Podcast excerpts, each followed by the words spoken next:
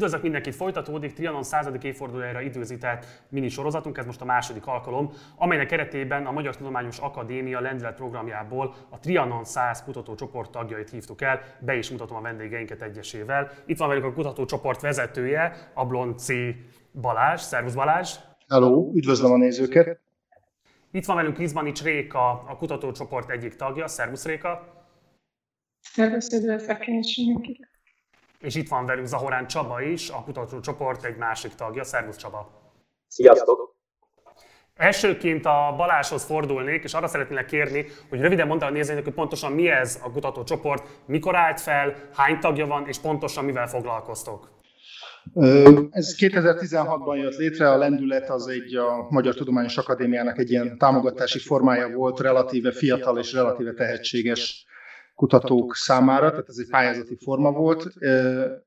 2016 óta megjelent 11 könyvünk, ebből 7 saját kiadásban, 4 valamiféle partnerségben, számtalan cikk, építettünk adatbázist, írtunk népszerűsítő cikkeket.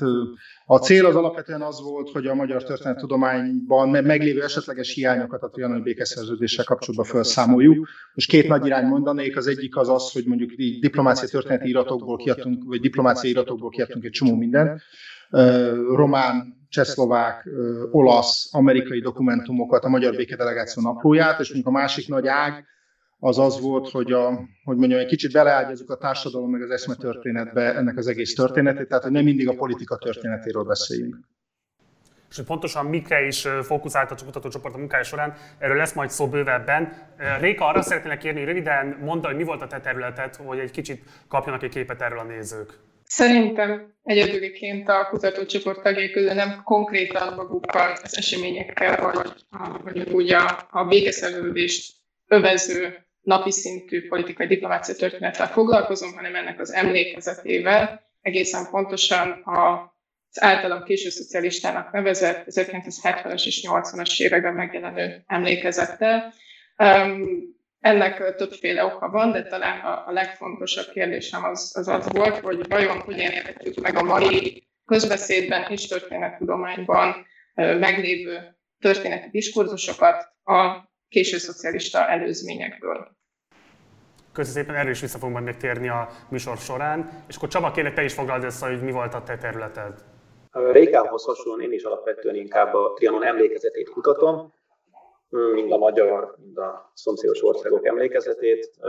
A magyar, román, szlovák historiográfiát, a magyar, román, magyar, szlovák és román történetírásban hogyan jelenik meg Trianon, hogyan él Trianon ma is a történeti és politikai diskurzusokban, amellett meg a honlapunkat is szerkeztem a www.trianon100.hu honlapot. Mielőtt rátérnénk a konkrét kutatásaitokra, mindenképpen szeretném, hogyha beszélnénk arról a, a kutatásról, aminek az eredményét tegnap publikáltátok a saját oldalatokon, és ami meglehetősen nagy karriert futott be a magyar sajtóban. Ugye itt különböző attitűdöket vizsgáltatok, illetve tudásszinteket próbáltatok mérni Trianonnal kapcsolatban a magyar lakosságban. Röviden összefoglalnád de nekem Balázs, hogy pontosan mire irányult ez a kutatás, és mik voltak a legfontosabb megállapításai? Ugye mi szerettünk volna mindig egy ilyen, ez benne volt az eredeti terve is, hogy legyen egy ilyen nagy, egy nagy mintás kutatás, tehát a járvány miatt ezt ugye részben telefonosan lehetett csak megcsinálni, de ez, ez csak egy els, el, előzetes eredmény, tehát a finomabb kibondás ennek majd később jön. Ugye az az egyik nagy, vagy akit minden, ami, amit mindenki fölkapott hírként, hogy ugye a magyar lakosság, ugye az által megkérdezettek, akkor így mondom, 94%-a igazságtalan és túlzó békeszerződésnek tartja a trianoni békeszerződést, és ezzel szembeállítva Hát ha nagyon megengedjük, föltetünk három-négy kérdést azzal kapcsolatban, hogy milyen tényszerű tudásuk van erről az embereknek. Ezek nem különösebben bonyolult dolgok, tehát általános iskola, illetve középiskola harmadik osztályos anyag, hogy, hogy tudna, tudják erre a pontos válaszokat, és abban is viszonylag megengedőek voltunk, tehát egy elég széles margó volt, mondjuk, hogy hány százalék területet csatoltak el, ilyesmi, és ebből kiderült, hogy többé-kevésbé a, a válaszadók 7 százaléka tudott pontosan válaszolni a kérdésre. Én mégse azt emelném ki, ami ugye nagyon divatos lenne, hogy az emberek nem tudnak semmit, és ez milyen szörnyű, Uh, hanem inkább azt, hogy gyakorlatilag elérkeztünk abba az időszakba, mikor ez egy erősen érzelmi típusú kérdés, tehát nem biztos, hogy megélt tapasztalat van mögötte, illetve részben van, erre mindjárt visszatérek, de hogy, ez, hogy, hogy az az elvárás, az lehet, hogy egy kicsit ilyen afklérista értelmiségi elvárás, hogy az emberek tudják, hogy miről beszélnek, és arról beszélnek csak, amiről pontos tudásuk van. Úgy tűnik, hogy ez itt ebben a helyzetben, ebben a helyzetben nem áll meg. Számomra a kutatás másik fontos eredménye az volt, hogy egyrészt az nem meglepő, hogy az embereket érdekli a történelem, érdekli a 20. század történelme, érdekli a trianoni békeszerződés, érdekes módon a két világháború közti Magyarország már kevésbé, történet egy kicsit kevésbé. Számomra az volt a fontos, hogy itt 28% mondta azt, hogy neki van a határon túlról eljött felmenője. Ugye itt az elmúlt száz évben egy millió ember jött el, nagy, nagyon óvatos becsléssel egy millió ember jött el a határon túlra került magyar lakossági közösségekből, vagy magyar közösségekből. Ők a leszármazottaikkal együtt képezik ezt, hát ha általánosíthatunk, akkor vagy egyszerűsítsünk, akkor ez a két és fél millió, három millió milliós tömeget a mai Magyarország lakosságában, akiknek vannak valamiféle emlékei, vagy vannak valamiféle kötődései ezekhez a közösségekhez. Tehát, hogy e, e, azt emelném ki, hogy ez a fajta érzékenység létezik a magyar, létezik a magyar lakosságban. És a, még, az még fontos, hogy itt tulajdonképpen ez a 94 százalék, ez, ez majdnem politika független tehát, hogy igazából nincsenek, nincsenek ideológiai preferenciák, gyakorlatilag a baloldali tehát direkt rákérdeztem szociáldemokrata, liberális vagy konzervatív mezőbe, a jobboldali mezőbe elosztva a válaszadókat, nincsen szignifikáns különbség a között, hogy, hogy ki mit mond. Két ellentmondásra szeretnék rákérdezni, vagy amire, ami nekem ellentmondásnak tűnt, és egyébként akár Csaba, akár Réka, hogyha van hozzáfűzni valótok, akkor kérlek, hogy tegyétek meg. Az egyik az, hogy miközben nagyon sokan tartják ezt egy igazságtalan döntésnek, a közben láthatóan szintén nagyon sokan gondolják azt, hogy egyébként a határon túlmaradt kisebbségi létbe kényszerült magyaroknak előnyire járhatott az, hogy egy kettős kultúrához kötődnek, részben a utódállamhoz, részben pedig Magyarországhoz. Mennyiben ellentmondás ez, ha egyáltalán annak lehet nevezni? Én azt gondolnám, hogy erre Csaba csodálatosan tud válaszolni, tehát hiába néz rám ilyen várakozóan. Akkor Csaba, gyerünk! Igen, biztos elég sokan érzik azt Romániában és Szlovákiában, vagy akár Horvátországban, bárhol, Ausztriában például, hogy ők adott esetben profitáltak a Trianonból, vagy profitáltak valamilyen módon. Tehát azzal, hogy felnőnek egy másik kultúrán, másik közegben, nyelvi közegben, kulturális közegben. Ez most egyébként Igor Matovics beszédében is megjelent, amit uh, Trianon évforduló kapcsán intézett a szlovákiai magyarokon, vagy általában a szlovákia lakosságához, hogy ezt úgy is fel lehet fogni, hogy a Szlovákiába, Csehszlovákiához került magyarok és az ő leszármazottaik kaptak még egy kultúrát, a szlovák nyelvet, és a szlovákon keresztül a csehet is. Úgyhogy három ország munkaerőpiaca írt meg számukra, három ország kultúra művészetet. Tehát így is fel lehet ezt fogni, és ez bizonyos mértékben így is van.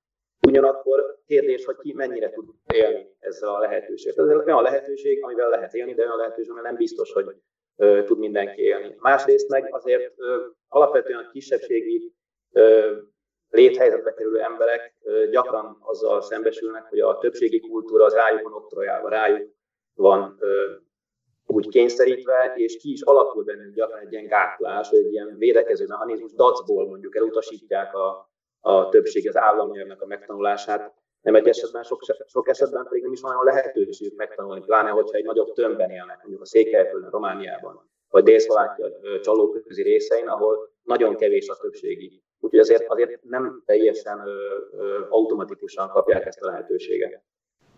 De akkor bocsánat, lehet azt mondani, hogy ez a fajta igazságtalanság élmény, amit megneveztek a válaszadók, az nem feltétlenül a határon túli magyarokkal való szolidaritást táplálja, hanem sokkal inkább egy magukra vonatkoztatott sérelem, nevezetesen, hogy itt ilyen territoriális hátrányba került Magyarország. Tehát, hogy van egy bármifajta szolidaritási elem, ami összekötni a magyarországi magyarokat a határon túli magyarokkal, amikor sérelmezik Trianont.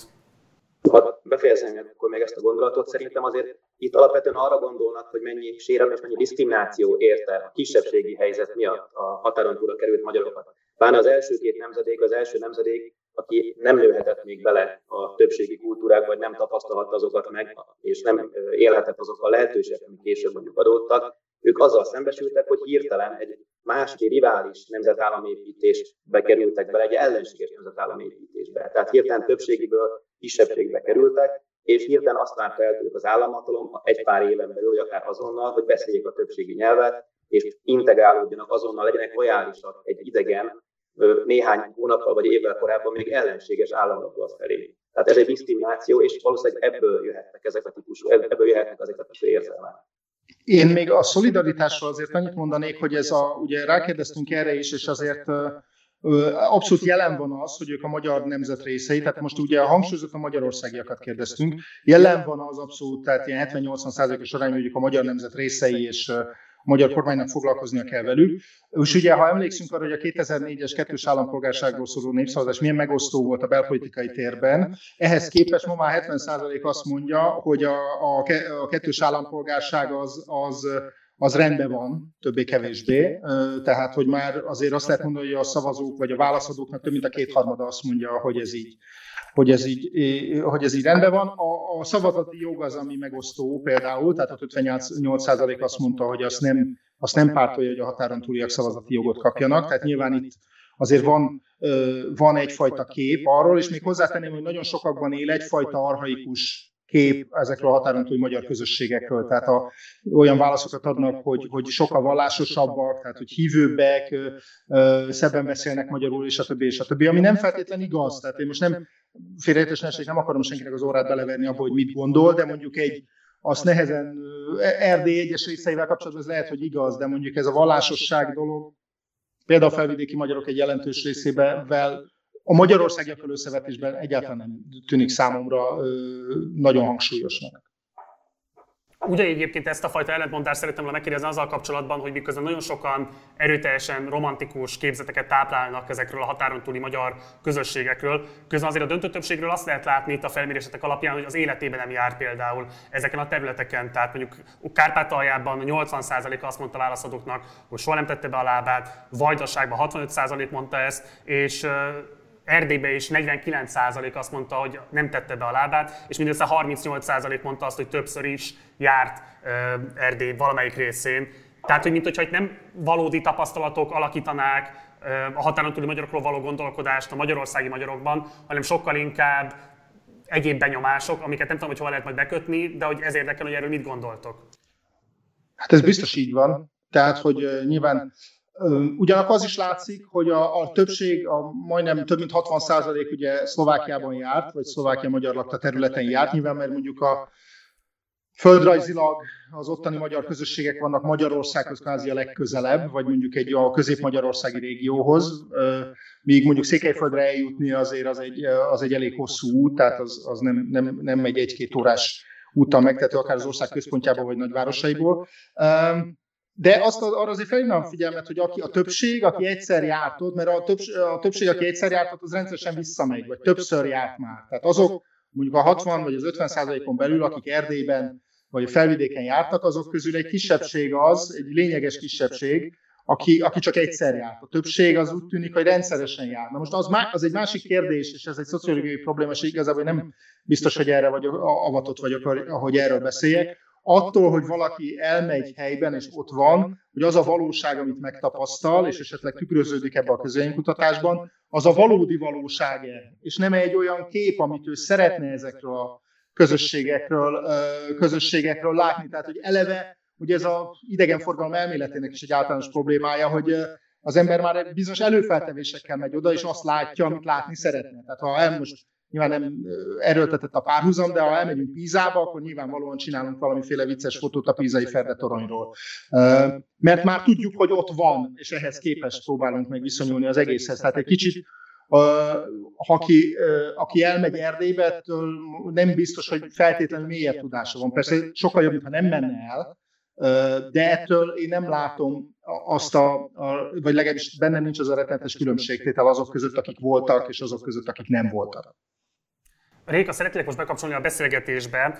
Ugye a te kutatásod arról szólt alapvetően, hogy szemben a közélekedéssel egyáltalán nem volt, vagy mennyire nem volt tabusítva, egyáltalán lehet beszélni a tabu fogalmáról Trianon kapcsán a késő szocializmusban. Kérek, hogy foglald össze pontosan azt, hogy mi volt az, a kiinduló pontod, miért választottad ezt a témát, és mi voltak a legfontosabb megállapításaid a kutatásodban.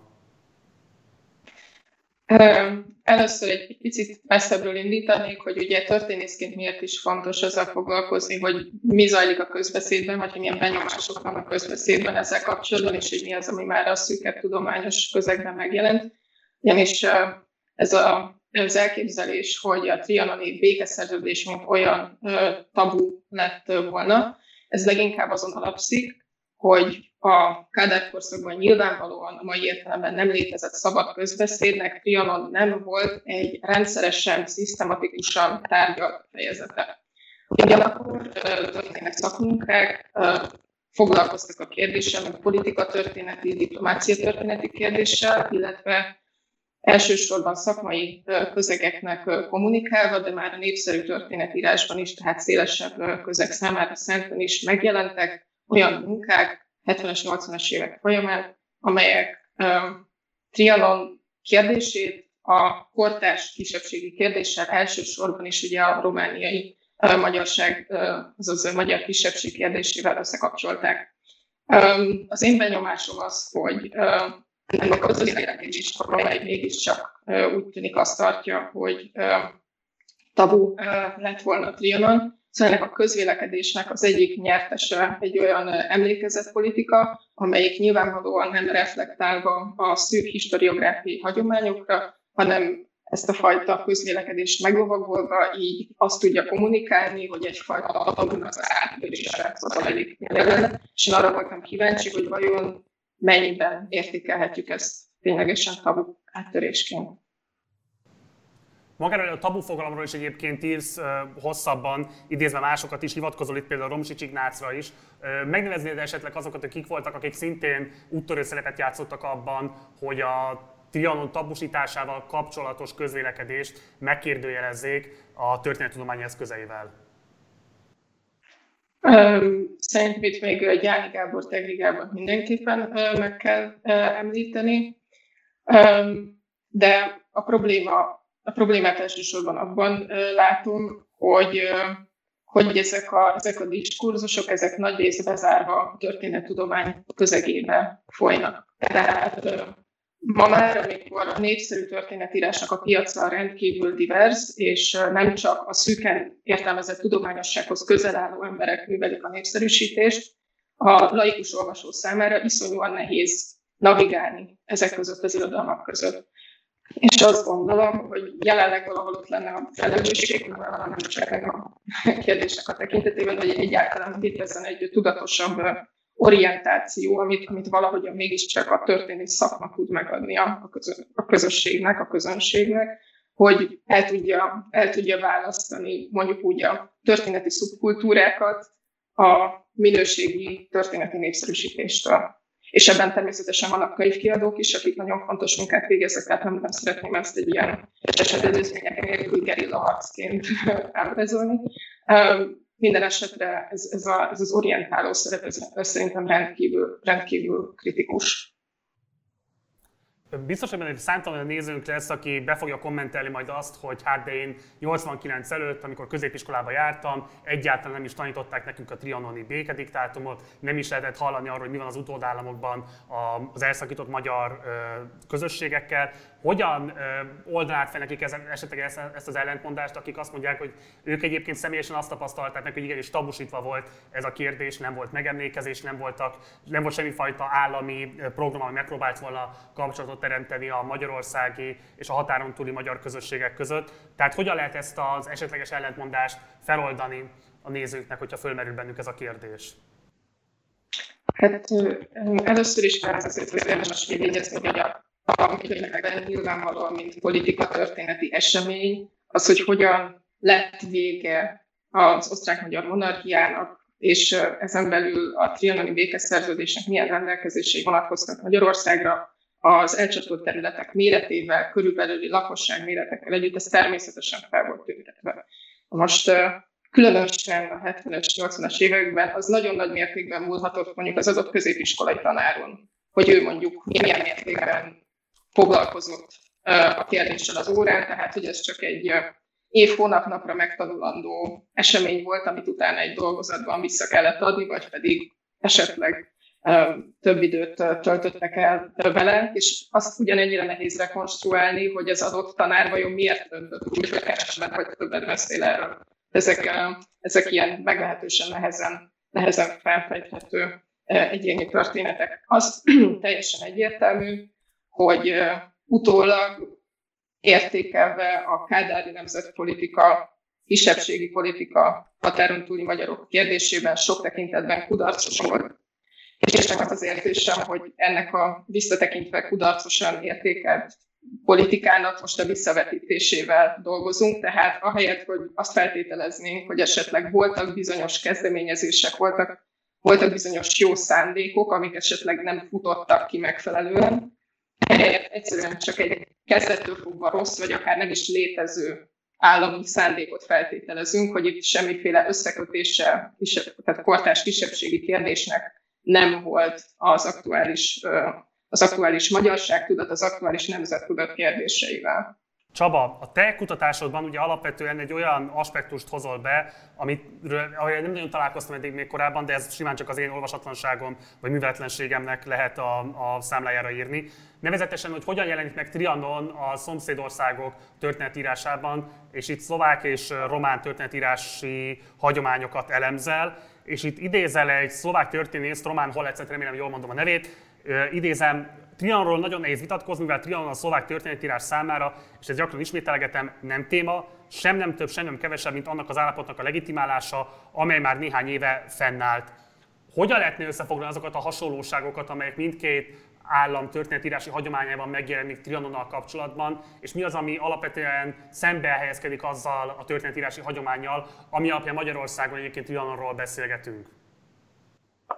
Hát egyrészt, hogy Romániában és Szlovákiában alapvetően nem Trianonra emlékeznek, hanem, hanem a Trianon megelőző nemzeti, azokra a nemzeti aktusokra, amelyek elszakadtak a történelmi Magyarországtól, kiszakadtak az országból függetlenné, vagy önállóvá váltak, vagy csatlakoztak a, a nemzettársaikhoz, és létrejött a Nemzeti Egység. Tehát Trianon, Trianoni békeszerződés maga az a román és a szlovák történetirodalom csak szentesítette ezeket a, ezeket a történéseket, csak nemzetközileg megerősítette azt, hogy, hogy lezárult a történelmi Magyarországban való létük, hogy a, a történelmi Magyarországnak vége lett.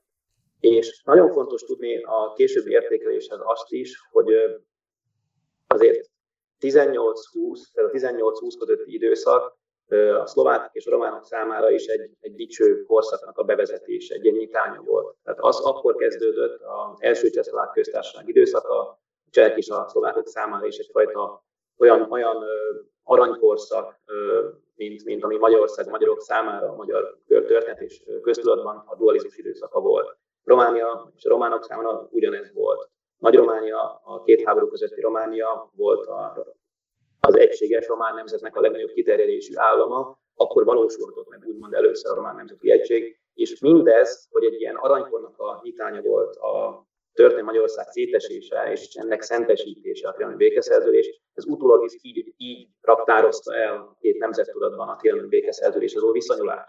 Tehát számukra, ami Magyarország számára, vagy magyar, magyar állam számára egy szétesés volt, és egy nagyon nagy visszaesést, az számukra egy teljesen más pozitív folyamat is. Utólag természetesen már két világháború között is, de később is, azért alapvetően a, a szlovák és a román történészek is arra törekedtek, hogy ezt a, ezt a fejleményt ezt valamilyen módon igazolják. Tehát valamilyen módon igazolni kellett saját nemzetük számára és a külvilág számára is, hogy ami történt 18-20 között, és amit a trianoni békeszerződés szentesített nemzetközileg, az egy jogos és egy igazságos történeti folyamatnak volt a, a vége, és egy új folyamatnak volt a kezdete.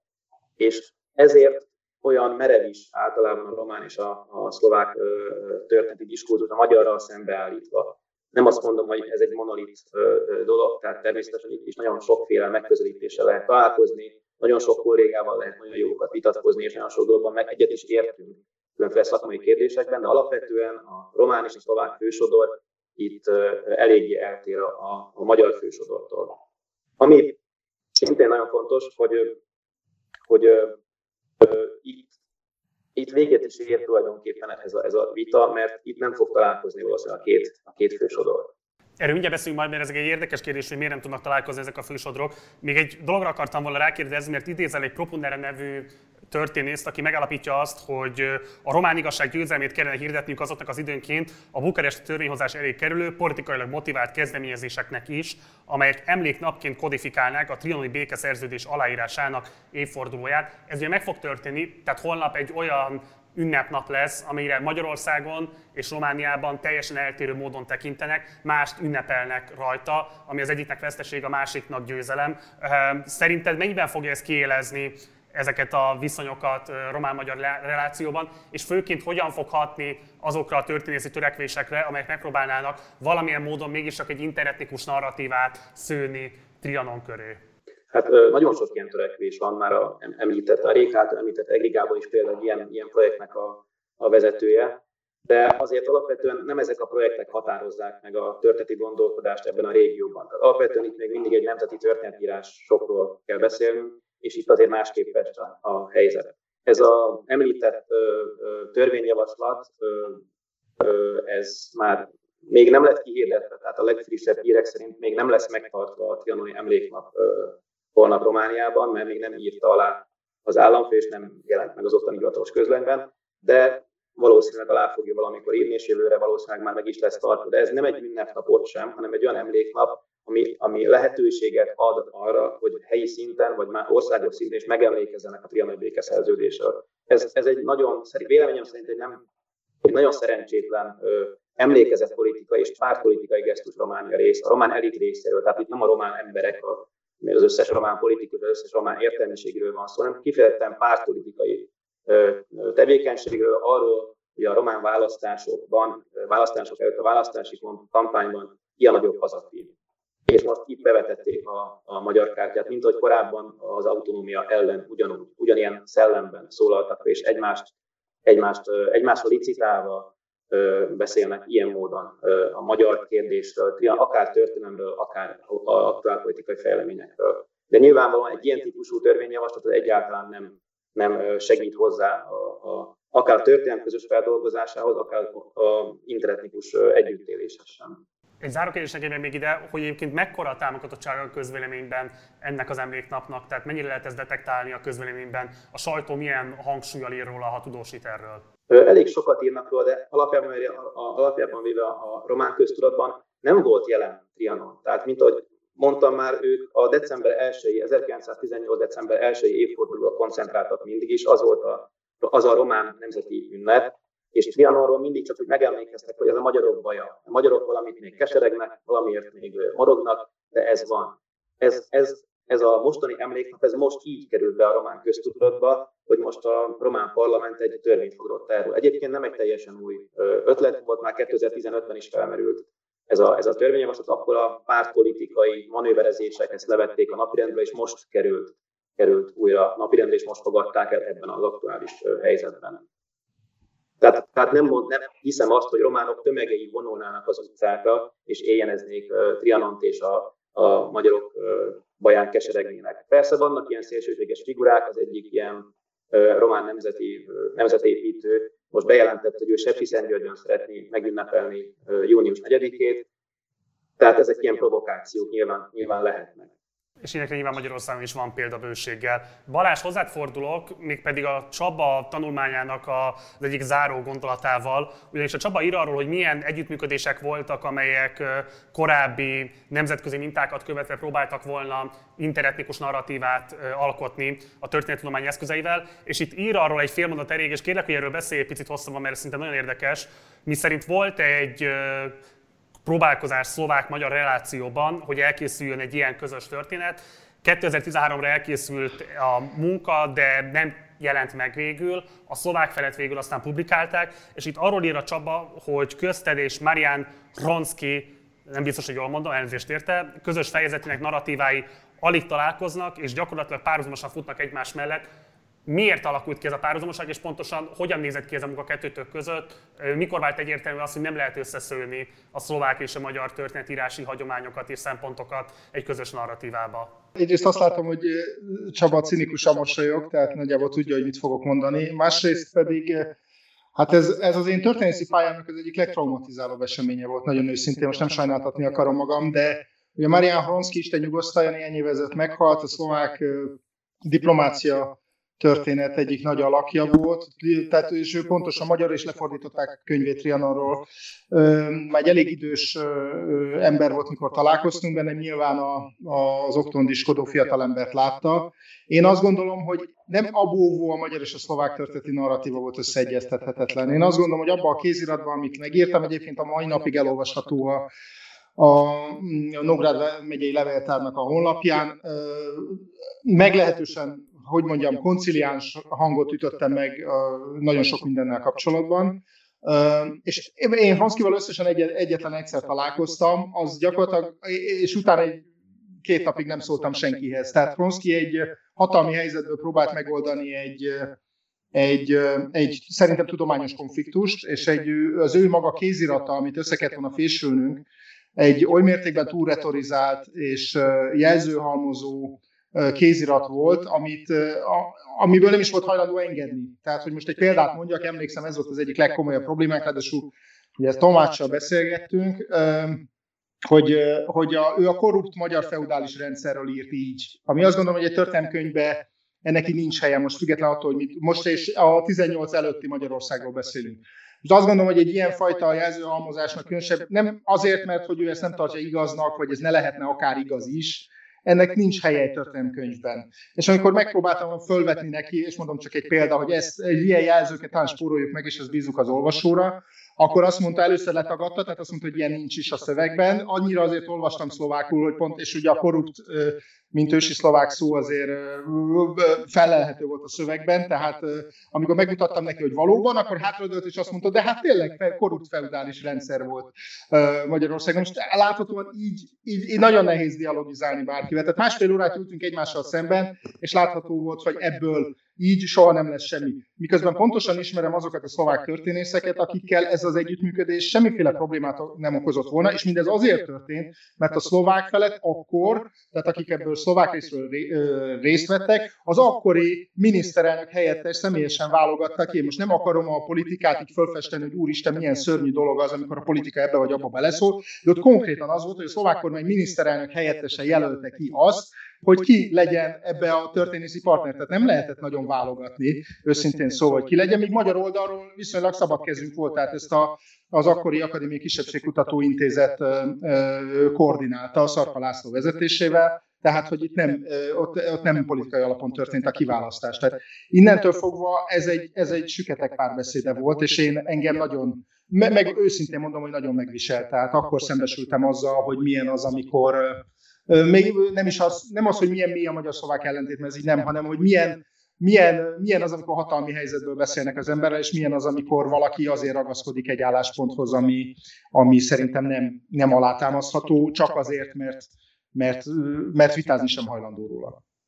Igen, pont erre akartam rákérdezni, hogy akkor ez igazából annyiban egyébként biztató, bár nagyon empatizálok a traumatizáltságoddal, de hogy akkor itt igazából ez nem egy feltétlenül etnikai színezeti konfliktus volt, hanem kifejezetten egy ilyen hatalmi helyzet, amely ja, nem.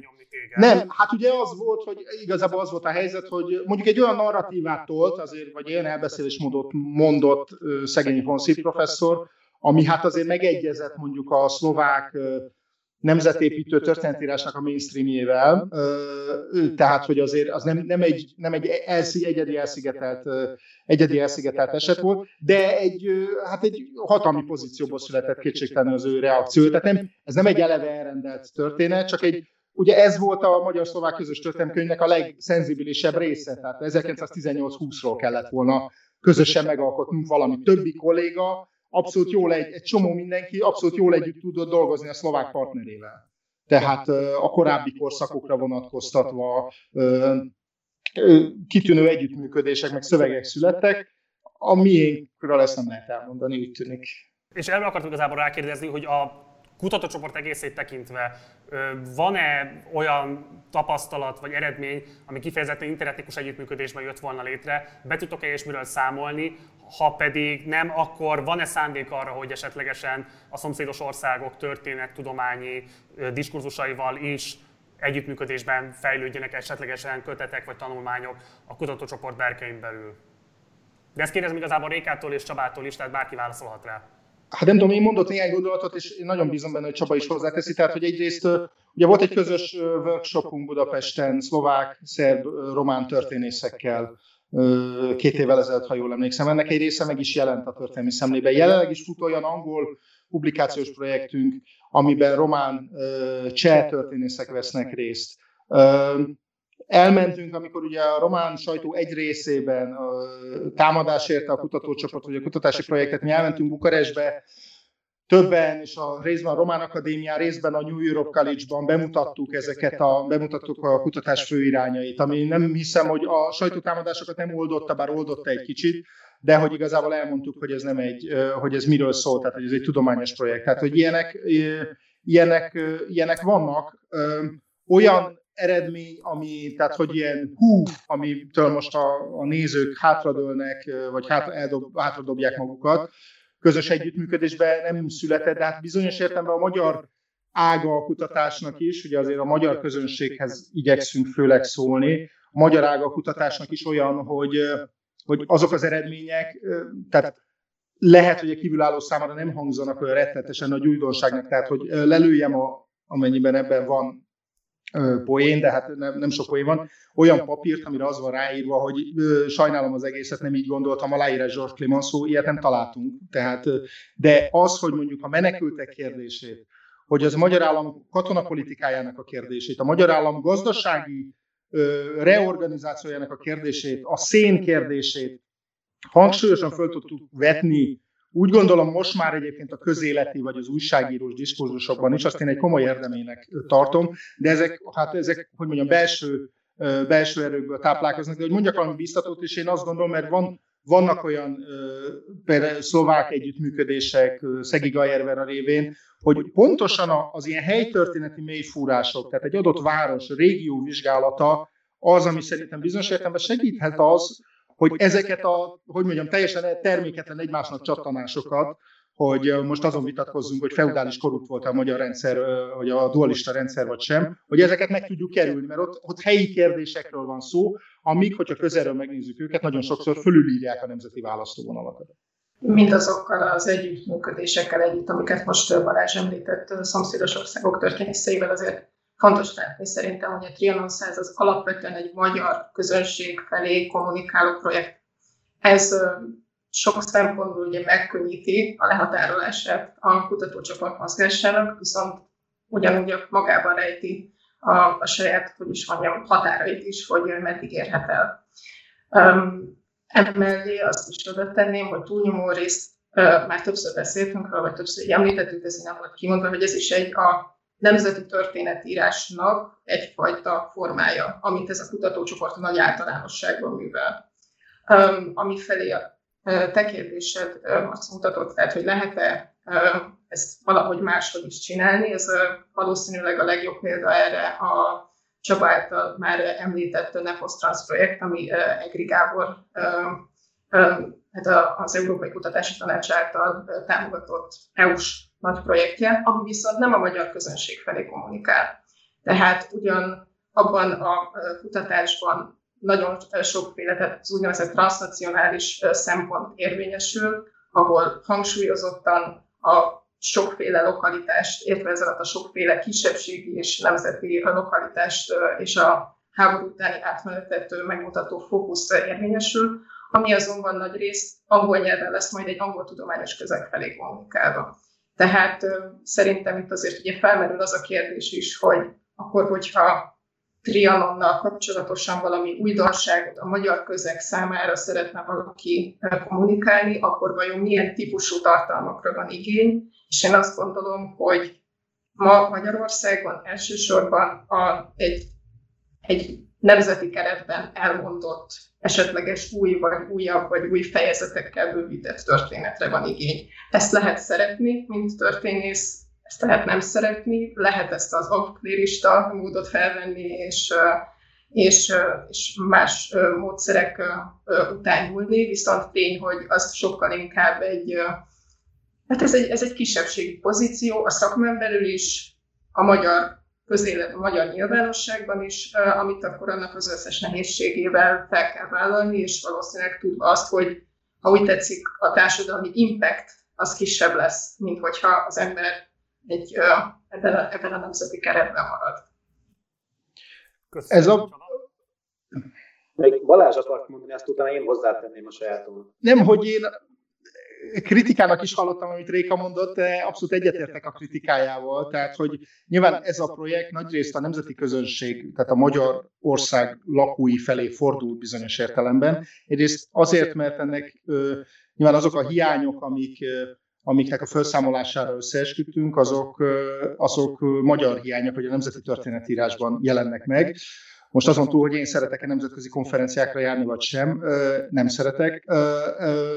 Azon felül még azért azt is látni kell, hogy miközben egy Csaba egyébként egy fél mondatban említette, hogy miközben a magyar történetírás azért nagyon-nagyon sokszínű, és kevésbé vannak benne jelen monolit vélemények, tehát hogy mainstream vélemény, Persze van egy-két ember, akinek, vagy, vagy két-három ember, akinek a szavára kvázi oda szoktak figyelni, főleg jelenkorban, de nagyon-nagyon sok vélemény él egymással, egymás mellett, vagy nagyon sokféle kutatási ág. Talán emiatt, talán más miatt én azért egy somószor érzem azt, hogy mit tud, ahogyha szervezünk egy magyarországi eseményt, mondjuk, és egy egységnek veszünk egy magyarországi kutató bevonását bármibe, tehát munka, ráfordításban, meg egyebekben. Azt kell, hogy mondjam, hogy egy nyugat-európai kutatónál ez kettő és fél három, hogy bevonjuk a működésbe, nem azért, mert ők nem szeretnek Kelet-Európa vagy Közép-Európába jönni, hanem egyszerűen azért, mert, mert nagyon sok dolguk van, ők is le vannak terhelve, nem biztos, hogy értenek hozzá.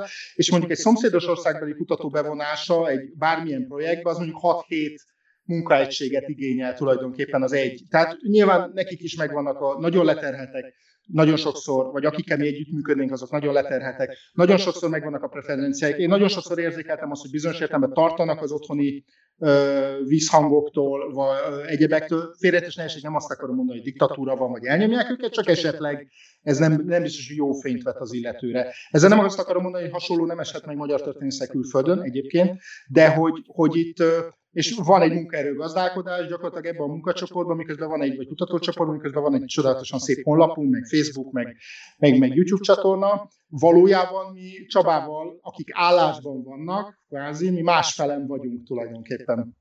Tehát, hogy nem, egyszerűen nem tudunk mindent megcsinálni, hozzám is jönnek beállandóan e-mailek, mit kéne még megkutatni, meg mivel kéne foglalkozni ez tök jó, de van egy kutatási projekt, amire mi a, pénz, amire mi a támogatást kaptuk, ezt kell végrehajtanunk. Én nagyon igyekszem nyitva tartani, meg gondolom a kollégáim is igyekszenek nyitva tartani a projektet nagyon sok felé, meg sokféle irányba, de ezt a végtelenségig nyilván nem lehet tágítani. Köszönöm, Csaba. Igen, én még csak annyira arra szeretnék visszatérni, hogy tulajdonképpen már voltak nagyon jó nemzetközi együttműködések is. Tehát van rá, van rá példa a már említett magyar-szlovák úgynevezett közös tankönyv mellett két szlovákiai kolléga, Miroslav Mikla és Vörös László egy ilyen nagyon jó projektet csinál, állítottak össze 2010-ben, tehát a 90. évfordulóra egy ilyen magyar-szlovák projektet, aminek egy kiváló kötet lett az eredménye. Pont Trianon emlékezetéről szólt. Egy ilyen nagyon, nagyon jó szociológusok, történészek együtt dolgoztak, és, és konferencián vettek részt, stb. És tehát vannak, vannak sikeres projektek, csak ezek a, ezek a dolgok, ezek az eredmények még nem biztos, hogy átmentek ezekben a nemzeti fősodrokba. És ezek, ezekben a nemzeti mainstreamekben alapvetően én személy szerint abban látom a fő problémát magyar-szlovák, magyar-román viszonylatban, hogy ha, ha úgy veszük, magyar részről azt mondhatjuk, hogy csehszlovákok úgymond, és a románok túlnyerték magukat az első világháború végén. Ezt, a, ezt az állítást szlovák de akár cseh is, vagy román történész nem fogja elfogadni. Nagyon nehezen fogadja el. Tehát számukra az egy igazságos rendezés volt, többé-kevésbé korrekt határokkal, Magyarország vereséget szenvedett, tehát így járt, ahogy járt, mint egy, mint egy kikapott fél. És ami másik fontos kérdés, és Trianonhoz nagyon kapcsolódik, az az, hogy az a kisebbségi kérdése, a nemzetiségi probléma 18 5 a kisebbségek kérdése. Ö, tulajdonképpen itt az történt, ugye, hogy, hogy Trianon után a magyarországi nemzetiségi kérdés áthelyeződött Magyarország határain kívülre. És miközben a magyar történészek alapvetően kritikusan és önkritikusan kutatják már, legalábbis a fősodor, a magyarországi nemzetiségi kérdést, a dualizmus nemzetiségi politikáját, ez a típusú önkritika, ez már jóval kevésbé figyelhető meg Szlovákiában és Romániában. Tehát ezt a, van egy ilyen aszimetria ezzel kapcsolatban, és pont azért, mert egy ilyen típusú önkritika már Trianon igazságosságának a megkérdezéséhez vezetne szlovák és a, a román történet és köztudatban. Bocsánat, hogy... Igen, bocsánat.